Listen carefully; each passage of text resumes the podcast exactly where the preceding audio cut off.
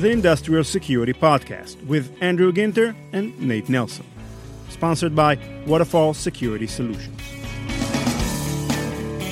Welcome, listeners, to the Industrial Security Podcast. My name is Nate Nelson. I'm here with Andrew Ginter, Vice President of Industrial Security at Waterfall Security Solutions, who will introduce the subject and guest of today's show.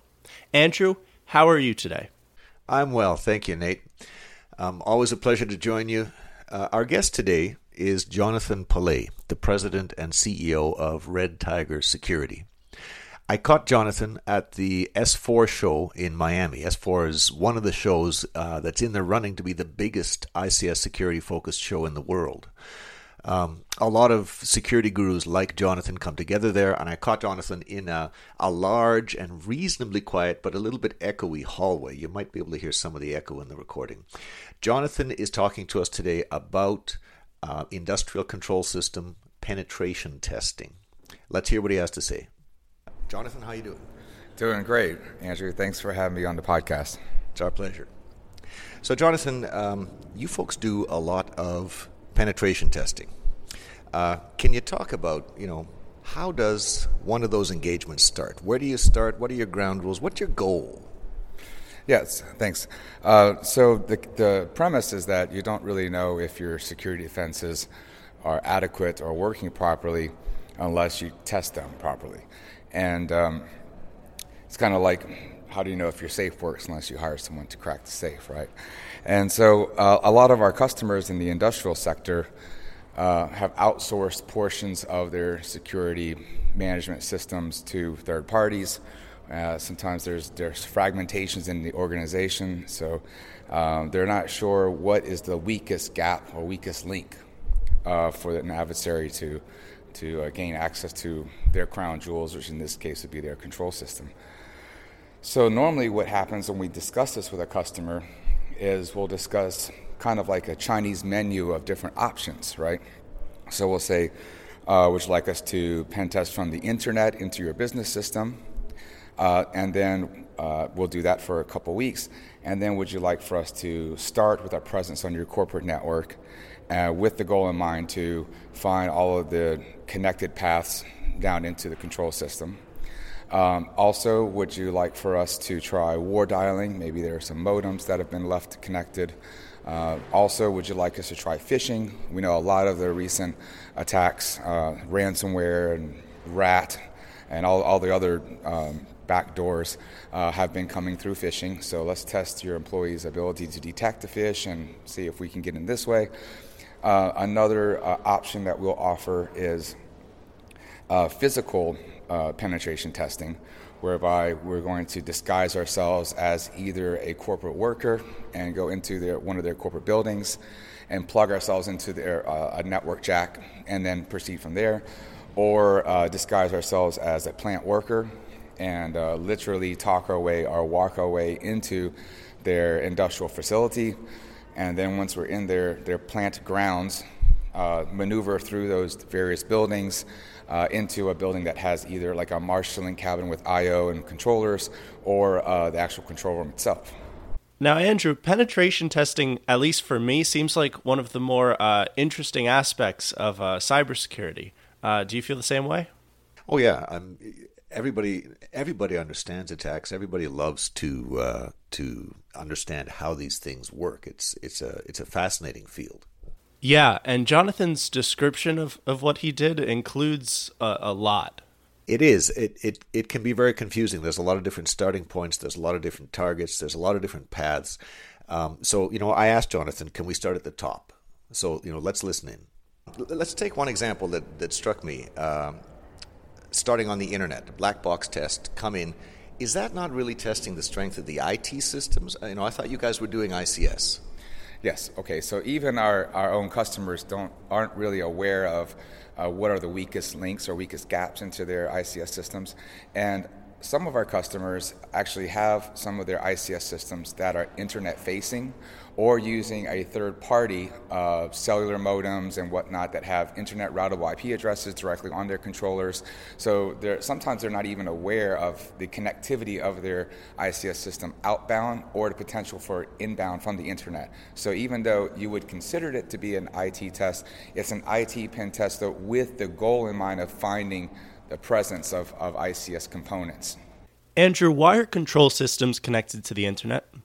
We often see uh, internet con- uh, facing control systems. You know, it's it's not considered best practice. It's uh, you know sometimes you have no choice if you have I don't know and uh, uh, you know electric substations that are very distant, and it's just very hard to lease connectivity, private connectivity to these things. You might have to go through a public network. But generally, people try to avoid this.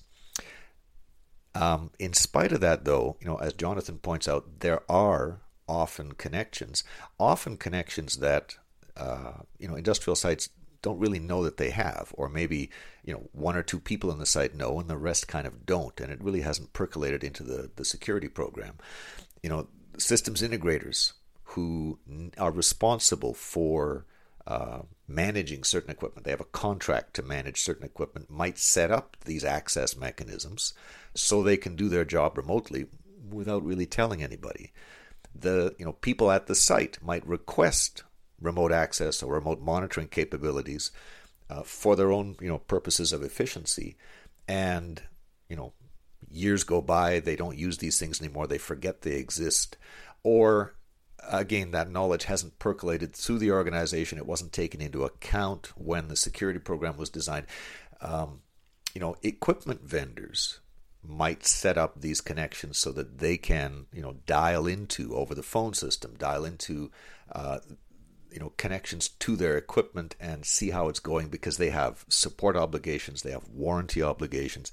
There's a lot of different reasons you might have these direct connections. Again in the modern world they're considered not best practice but uh, it would be important for uh, organizations to be reminded of to discover that they are exposed this way. This is what jonathan's talking about. His job is to go in there and uh, you know expose the uh, the uh, the kind of security risks that uh, he discovers that the organizations uh, organizations undertaken and may not have, have taken into account in their overall security program. Right. For all the reasons you might do it, I just keep thinking that if I were an attacker, this is sort of free real estate, a free attack vector uh, that you could enter through the internet and have full control over whatever systems you're looking at. So that's very much right. Uh, if we've got these connections from control systems to the internet or to the public switch telephone system, it's absolutely true that we've got exposure there. The bad guys can get in and, and do nasty stuff. But to me, it's also a question of, you know, there, there's a lot of debate in the industry over um, is it safe to run a penetration test on a live system? Well, here we've got live systems connected to the internet. Jonathan's coming in. Uh, from the internet into these live systems, is this not uh, a reliability concern? Is it not a, a, a, safety concern? You know, there there can be consequences when you come into these systems. So I asked him about that, and and you know he gave me a good answer. If the if the goal is to get into the ICS system, can you be more specific? I mean, I'm guessing the goal is not to turn the lights out or you know cause equipment damage where do you stop? How do you know when you're How do you know when you're done? Uh, excellent question, Andrew. Uh, so we have a gated approach to where uh, the, the first uh, portion of the project is to gain presence from the internet onto the IT network, somewhere in the business network. Uh, we'll, and we'll do that for about two weeks. Uh, whether or not we are successful at the end of two weeks, uh, we will stop, pause, and explain how far we got, what we discovered. And we do not actually launch a, uh, and, and, exploit any vulnerabilities we find without consent from our customers. Uh, now, with uh, the recent project we did for an oil and gas customer, the specific goal was to shut down one of their wells. They had 3,000 wells. Uh, this was out in uh, West Texas and Oklahoma. And they gave us a specific well an IP address and controller, and uh, this well was uh, shut in, but the controller was still live, and they wanted uh, to see if we could actually send this shutdown command to that controller. Um, now, it, it, was not just, uh, hey guys, here's the here's the project, and go wild wild west on our system. It was a series of breakpoints. So you know, stop here, see where we're at, and then continue from the corporate network, get onto the DMZ, stop, and then go from there what Jonathan just said makes sense to me. You ask the customer where to go and where to stop. Um, is there any standard for what Jonathan does in the wider industry for sort of what's off limits and what's on? Uh, no, there isn't, in fact. And uh, this is a, a, a, topic of perennial debate. Is it safe to do pen tests on live systems? So it's. Uh, Jonathan's answer is very interesting. You know, this is the first time I've had it explained to me. Yeah, um, he does pen tests on live systems. This is how they do it. Um, you know, this is this was news to me. I mean, it's it's very interesting. So I asked him, you know, so when you do this, what are you finding? Can you talk about findings? What what are you finding? How you know what's what's the state of the practice out there? Yes, uh, excellent question, Andrew. And uh, as you might assume, that uh, things are, are still pretty bleak out there. Even though we've been doing this for like 15 years, we're still finding uh, that it is fairly uh, easy, given time and motive and attention and, and skill set, to find controllers, uh, find the, the, right protocols, send the packets into those controllers, and essentially cause a well to shut down. And the most recent example for a project we worked on uh, we started by listening, just detection, just capturing PCAPs. Okay? And by analyzing those PCAPs, we found a lot of calls through port 502 to various controllers once we got onto the, the, uh, the side of the business that had this SCADA system implemented. And without any uh, interaction with our, our customer SCADA team, we were able to determine, just based on listening, uh, where the controllers were, what make and model were, the, were, those controllers, and we also found a specific uh, register inside the controller uh, that we perceived was uh, the right one for shutting in the well, and uh, we were able to verify that by uh, downloading the PLC program from the PLC and analyzing in a workbench software, and we knew spot on by reading the ladder logic exactly what uh, coil and what register it took to do it. And so uh, I think once you have presence on a network that has SCADA traffic because it's non encrypted, it's open, the ports are well known, the commands are well known. If you have a good SCADA background combined with a good team, a good pen test team, those two skill sets can be very effective to, to, to uh, pull off the, uh, the, the, the, desired goal. So Nate, that was a, a very technical uh, answer that, that Jonathan gave. Uh, it, you know, made perfect sense to people who are already familiar with uh, um, how these these systems work. Let me give just a, a couple of words of background uh, for for you know IT listeners or other listeners who might not uh, be familiar with all this. Port 502, TCP port 502 is the standard listen port for the Modbus protocol. Modbus is an open protocol. Uh, it's it's well documented uh, it's not encrypted, and so if you're sniffing the uh, the, the, network traffic, uh, you can learn a lot about uh, the communication just by looking at the, uh, the the messages. the The protocol uses terms like coils. That's a very old term. The modern term is is registers. Basically, a, a programmable logic controller, a PLC, uh, is the device that is physically electrically connected to uh, the the physical process. So uh, in you know he gave the example of a, an oil well. There's an electric engine typically on the oil well that is uh, driving the pump jack, and it's pulling oil out of the ground. There might be, I mean, a typical PLC has as many as I don't know two three hundred things that it's monitoring: temperatures, pressures, flows. There might be fewer than that on an oil well. An oil well is a fairly uh, simple device but a PLC could have as many as 50 or 100 outputs as well. Turn this on, turn that off, do more of this, do more of that. And each of those inputs and outputs is called a register or a, a coil in the Modbus terminology. And the Modbus communication protocol lets anybody who's connected to the device on a Modbus uh, connection send requests to the device saying, give me uh, the value of these registers um, how much oil is coming out, what's the quality, you know, is the engine running, is the engine stopped. Um, and can write values to these registers as well. There's read commands and there's write commands. And you know the way these these things work, uh, an oil well is moving up and down.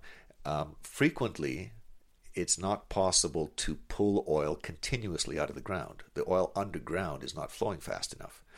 You uh, have a small sort of reservoir nearby to the oil well where you can pull stuff out, and then the oil stops coming. And if you're still sucking, you know, the, the engine's moving, you're sucking on this, you get vacuum cavities in the oil, you start getting uh, serious vibrations. The PLC is monitoring for this stuff and would send a command to the engine to shut down.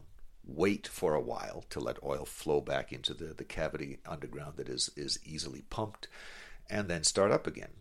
And an attacker who's discovered, you know, that they can open a TCP uh, connection to port 502 can send Modbus commands to turn on or turn off the engine once they know which register is the one or the zero running, you know, determining whether there's electric power, the switch that's going to the engine. So this is what Mon- what Jonathan was describing as his his goal is, uh, you know, send the right command, the right number, usually a zero, into the the register that controls the switch that turns off the uh, the engine to the pump. This was his goal, and he's saying, yeah, they looked around, and once they're in the network, it's certainly possible to do this. They look at the traffic and they figure this stuff out. It is fairly technical, um, and he talked about uh, verifying what they saw in the the network traffic by reverse engineering. Um, the, the programmable logic controller code. And I asked him about this because that's not easy to do. There, you know, he's talking about a lot of knowledge here. I thought we had a lot of work for me to try and reverse engineer a, a, a, PLC ladder logic. But you you did this in the past. You, you were Mr. PLC in the past, were you not? That's correct. Yeah. In, in, in, the 1990s, I worked for Chevron and programmed a number of types of PLCs, and then went from that that type of uh, role as a facility engineer into a cybersecurity person. So I think if you if you may not find that in the same person, but if you can put together a team of the right people, you can also be effective in doing this. And the the and what what's interesting comes out of these projects is that usually at the beginning of the project, the operations team and the IT team are very skeptical that we can actually do this um, along the way, as we are presenting the findings to the customer, we can see all of their eyes open. We can see them all like have that come to Jesus moment. And in fact, uh, we had uh, several operation supervisors actually go to that specific well, power it up, see it move up and down as it had a pump off controller, and watched as we sent the command to shut in the well. Once they watched that, they asked us, Can you shut in all 3,000 wells? And I said, absolutely. With a simple script, with Netcat, and with these simple commands, within a matter of probably 10 minutes, your entire production will be shut down. And I think that's really what makes me feel so passionate about what I've been doing these past 15 years in this industry is that what we do actually changes people's pers- perspective. It gets management behind fixing the problem. And when we walk away from a project, there's a, s- a sense of satisfaction that we actually did something to help further our customer along the path of strengthening their security. So when when Jonathan talks about everything that his his he and his team were able to accomplish, uh, my first instinct is to panic and be very worried, and then my next thought is that I I've never really met a red team, uh, a penetration a penetration testing team that didn't find everything that they wanted to find. Uh, maybe they exist out there and we just don't hear about them. Um, but it seems like every time we look, we find more and more vulnerabilities. Uh, do you agree, Andrew? This is true to an extent. Um, you know, it's a it's a truism that given enough time, money, and talent, anything can be hacked. And uh, the the question is not are we secure. The question is uh, how secure are we? And really, the more important question is how secure should we be? How high should the bar be? And so the, the, the question is not can someone get in? The answer is always yes. The question is how difficult is that? And you know what Jonathan's pointing out here is that frequently it's not that difficult. This is the uh, the alarming part, and the good news is that people uh, you know understand the results and they say, "Oh, that was not hard at all. Uh, you know, we need to fix this. It was not hard at all for someone skilled in the art, and this is some, a, a point I did want to make. You know, Jonathan's talking about a lot of technical knowledge that he had. He wrote these PLC programs in the past, so of course, you know, he's got the skills to to uh, disassemble them and, and understand what they do. Um, those skills are you know, in somewhat short supply. Jonathan teaches a course on this stuff. He has for years. He's a guru in this space. So it's a, a, bit misleading that, you know, the fact that he got in means anybody could get in. It doesn't mean anybody could get in, but it does mean that someone skilled in the art could get in. And, you know, the people who run these, these uh, industrial systems, it's their job to decide how high should the bar be set. And, you know, the good news here is that Jonathan's saying, generally speaking, when uh, you know his team finds a way in and explains how that worked, it opens eyes, and people are saying, you know, the bar's not set high enough. We need to set the bar higher. Does that answer your question?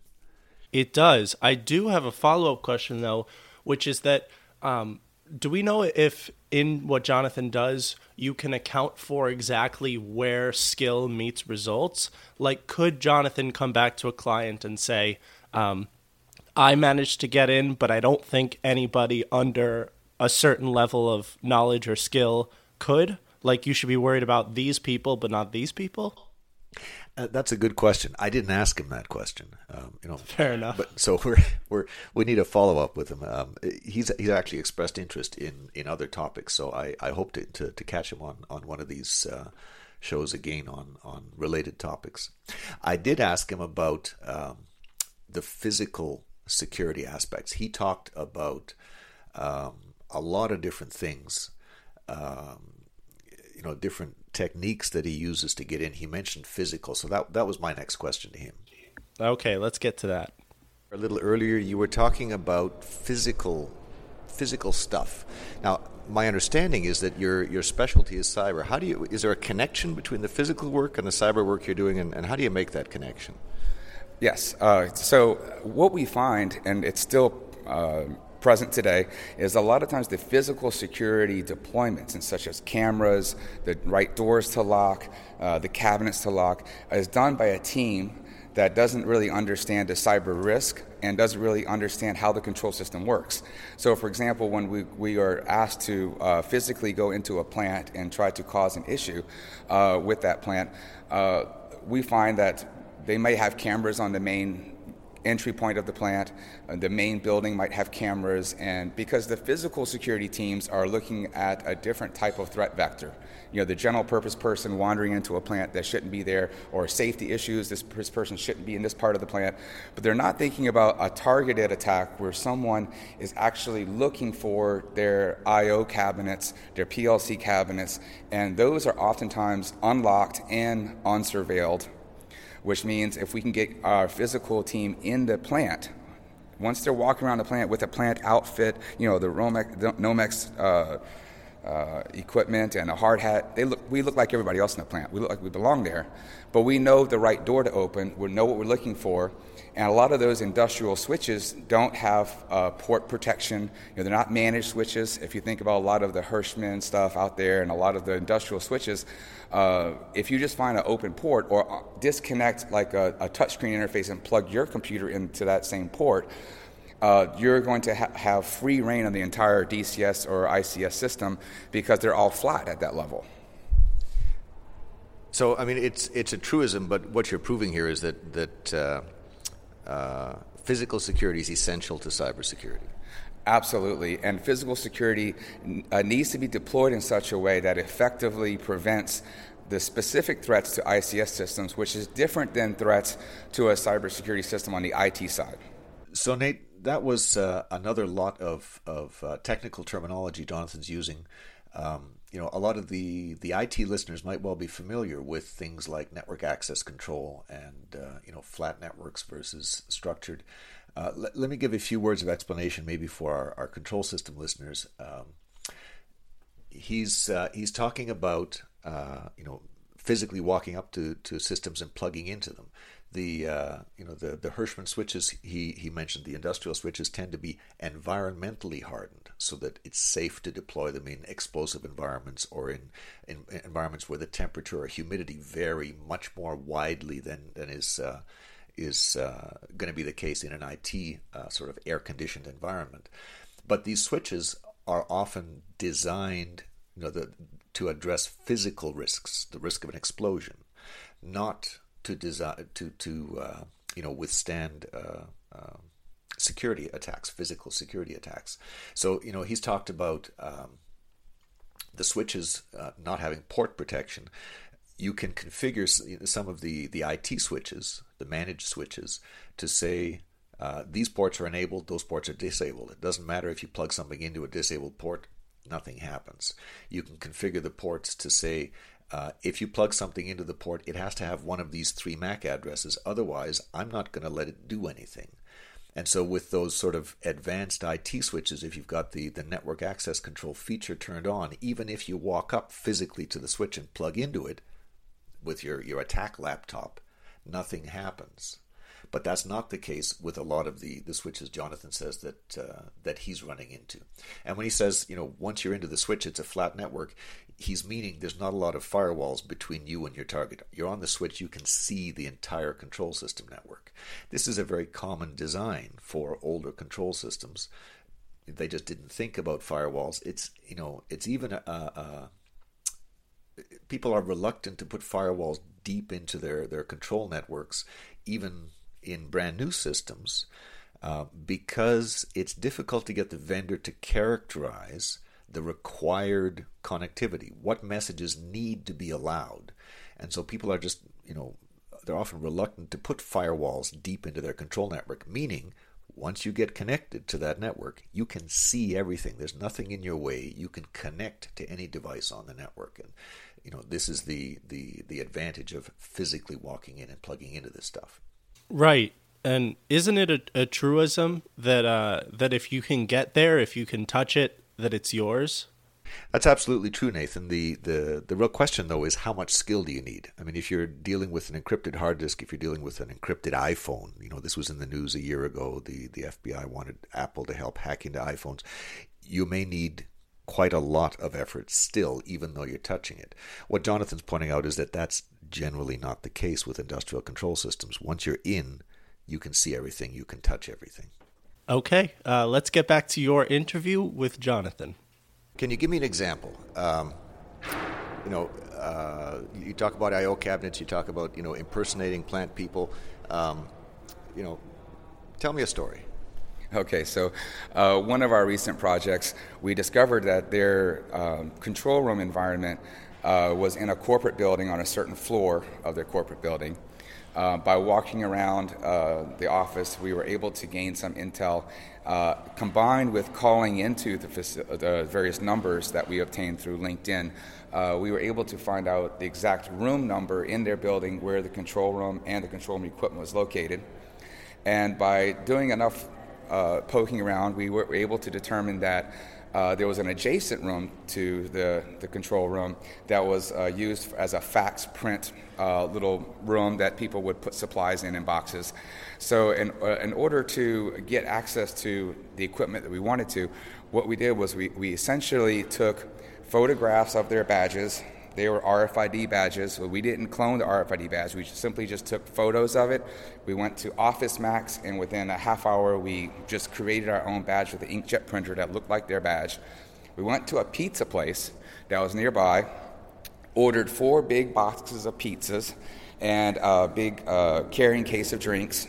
And I saw I had the badge clipped onto my belt. I looked just like one of their workers with a button down shirt, Docker pants I had I was holding all the pizzas and the cups. I walked in through the, the front door, and the guard leaned over and was like, "Hey, I want. Uh, can, did you register with the lobby?" And then I just leaned over and showed him my badge. He said, "Check, got you." Uh, walked directly to the elevator shaft and people were helpful to press the right button to gain access to that floor. Once I was on that floor, I was walking around with the pizzas and the drinks. I walked directly to that room where they were storing things, and and the whole time I was wearing uh, glasses that had an HD camera in the middle of it. So it looked like normal glasses, but it captured everything from start to finish that we were able to use in our presentation to their to their management team. Um, so once I was in that room, I closed the door I, start, I noticed the ceiling had a false ceiling, and I started pressing around in the ceiling, and was I was actually able to crawl up into the ceiling and over into a room that had server equipment. It wasn't the big control room. You know, obviously the, the operators are there 24 hours. They would see some strange man climbing, you know, over the roof. But uh, I was able to crawl through the roof and into the server room, and, and I was able to plug uh, into their, their SCADA switches uh, just by. Uh, it actually cost me $45 for the pizzas and the drinks, and it cost me about $21 for the badge materials and, uh, you know, uh, some paper to print the, the badges on. So basically less than $100 uh, uh, of just basic stuff you can pick up at the store. We were able to get ourselves physically in the room that had their most sensitive equipment. This guy's the real life Tom Cruise. Absolutely you know he's uh, he's been doing this for a long time. I, have I've read some of his articles where he talks about breaking into a power plant. It's uh, it's fascinating stuff. Let's get back to Jonathan to see how uh, how this movie ends. You uh, discover these these attack vectors. You uh, prove they're exploitable. Uh, you take your report to the people who, who engaged you or to their management um, what do they do with this? Do they put a, a, barrier in the ceiling and say, "There, we're done," or do they do they do more than that? Well, we we obviously uh, present the attack vectors that we used, but uh, when you're doing a pen test, you have to remember that the pen tester only has to find one path in, and oftentimes uh, there are many, many vulnerabilities and access points. Uh, so we always discuss this with our customer: is that this is not a game where you find a hole and you patch it like you know you're patching a hole in a wall, another leak, uh, and then you patch that leak. Uh, I think the purpose of a pen test is really to change the mindset of an organization to let them understand that they have an issue. And if we can do that, then we've effectively have done our job. Uh, to, in order to, to really uh, change an organization, uh, you need to have an effective ICS program, and that's a more strategic uh, project. And we were able to do that with uh, Enbridge and many other com- companies where we actually started with a pen test, and then we found that the, the root of the problem was deeper. It had to do with governance, having the not, having, not having the right roles and people in place, and actually it ended up being a whole year long project that was a strategic project to actually fix it at, at the root cause. And so uh, it is much more than just patching a hole here and patching a hole there it's interesting to me that the, what Jonathan said he does is change the mindset of companies because, um, at least in my view, I, I, frankly I think that a company that is looking for and hiring a, a, pen test team is already sort of on the right track, and what Jonathan seems to be doing is more opening their eyes to what they otherwise can't see. That's right. I mean, the the uh, the classic thinking is that a penetration test is a terrible risk assessment. It's not the tool you use for, for a risk assessment. The purpose of a pen test, as Jonathan said, is, you know, I'll paraphrase it as it's shock and awe. It's to shake the money loose. It's to persuade people that they have a problem. But then, you know, the the result is not put a band-aid over the one or two attack paths that resulted in penetration. It is, uh, you know, change the thinking and shake the money loose for uh, a thorough uh, you know revisit of the uh, the the security program to raise the bar across the board to the point where the business needs it to be. Right. Can I ask why it's seen as a poor means of uh, risk assessment? Yeah, um, it's risk assessment is is talking about all risks. A risk assessment has to be comprehensive, and a penetration test typically finds one or two paths into the system and said, "Hey, uh, you're not as secure as you thought you were. So uh, a, a penetration test shows you that your security program is flawed, and uh, it shows you, uh, you know, one or two weaknesses. Uh, it does not show you all of the weaknesses. When we remediate, when we fix a security program, we need to be comprehensive. We need to fix all of the problems. But you know, as as you've seen, pen tests are fascinating. Uh, you know, people understand attacks. Uh, pen tests uh, help persuade people that something needs to be done, but the something is not a band aid. The something is uh, take a systematic approach to fixing the problem. All right, let's get back to Jonathan's final answers. Is there a, a lesson that you'd like to leave with our audience? What's what's the takeaway here? Well, uh, number one, you never know what's underneath the rocks unless you look. And I think it's, it's really important that you take a, a, a look at your infrastructure security from a multifaceted view, uh, not just a pen test, not just a fish. You know, you need to have a, a test all the potential attack vectors. Uh, and you will find, sometimes you will find an attack vector that you're not aware of yourself. And by having a third party do it, it's much better as well because you have a different set of eyes. And uh, in almost every case, we find that uh, the core issues are deeper than a technical issue. It's deeper than not having the right firewall rule. It's deeper than just not having the right door locked. Um, it's all it, it, over the past three to five years. I, I've seen each one of our projects lead to a, a, a strategic change in the organization and uh, enhancement or build out of, of an actual ICS program. Uh, whereas before they were thinking they could just take their SCADA programmers and SCADA administrators and have them do cybersecurity on top of their job, or have their IT team just go look after these other SCADA assets and on top of what they're doing on the IT side. You really cannot effectively uh, build a, a, good cybersecurity uh, program with the uh, people that are already doing their day-to-day jobs. You need to have a specific group of people that are uh, that are doing just ICS security for the company, and those companies that have spent the time to build out their ICS security program properly are winning the game. And we see that when it comes to these uh, ransomware attacks, malware attacks, their ability to detect, defend, and restore their operations quickly points directly to the fact that they did their homework and they built the team properly. So, good people and having a good team and a good program uh, tied with good technology and uh, uh, uh really was what it, you need to, to really uh, have a good, proper program. It seems like Jonathan's takeaways there are rather broadly applicable to any industry, having a good team, good people, and then an infrastructure to support it. Yes, but you know, to his point, these these uh, these principles often have not been applied in the industrial control system security world. Um, you know, the the look at the number of ICS security gurus in the world. Uh, my estimate is that there's maybe 1 or 2% as many ICS security gurus as there are IT security gurus. Lots of, you know, there, there's comparatively much better understanding of security in the IT space than there is in the control system space. And a lot of people, you know, a lot of operating these these control systems, um, they you know they need to see they need the, the, the shock and awe oh look someone got in and turned our pumps off. And with 10 more minutes work they could have turned off all 3000 pumps. Uh, they need to be prodded to say this is unacceptable. Um, assign the money create a team fix this problem. Um, the the uh, the the pen test in in my understanding is often a the the the inflection point between what we have is good enough. Why uh, why are we talking about this? To what we have is not good enough. We need to fix this. We need to fix it properly. Uh, let's start taking steps. Great. That seems to be all we have for today.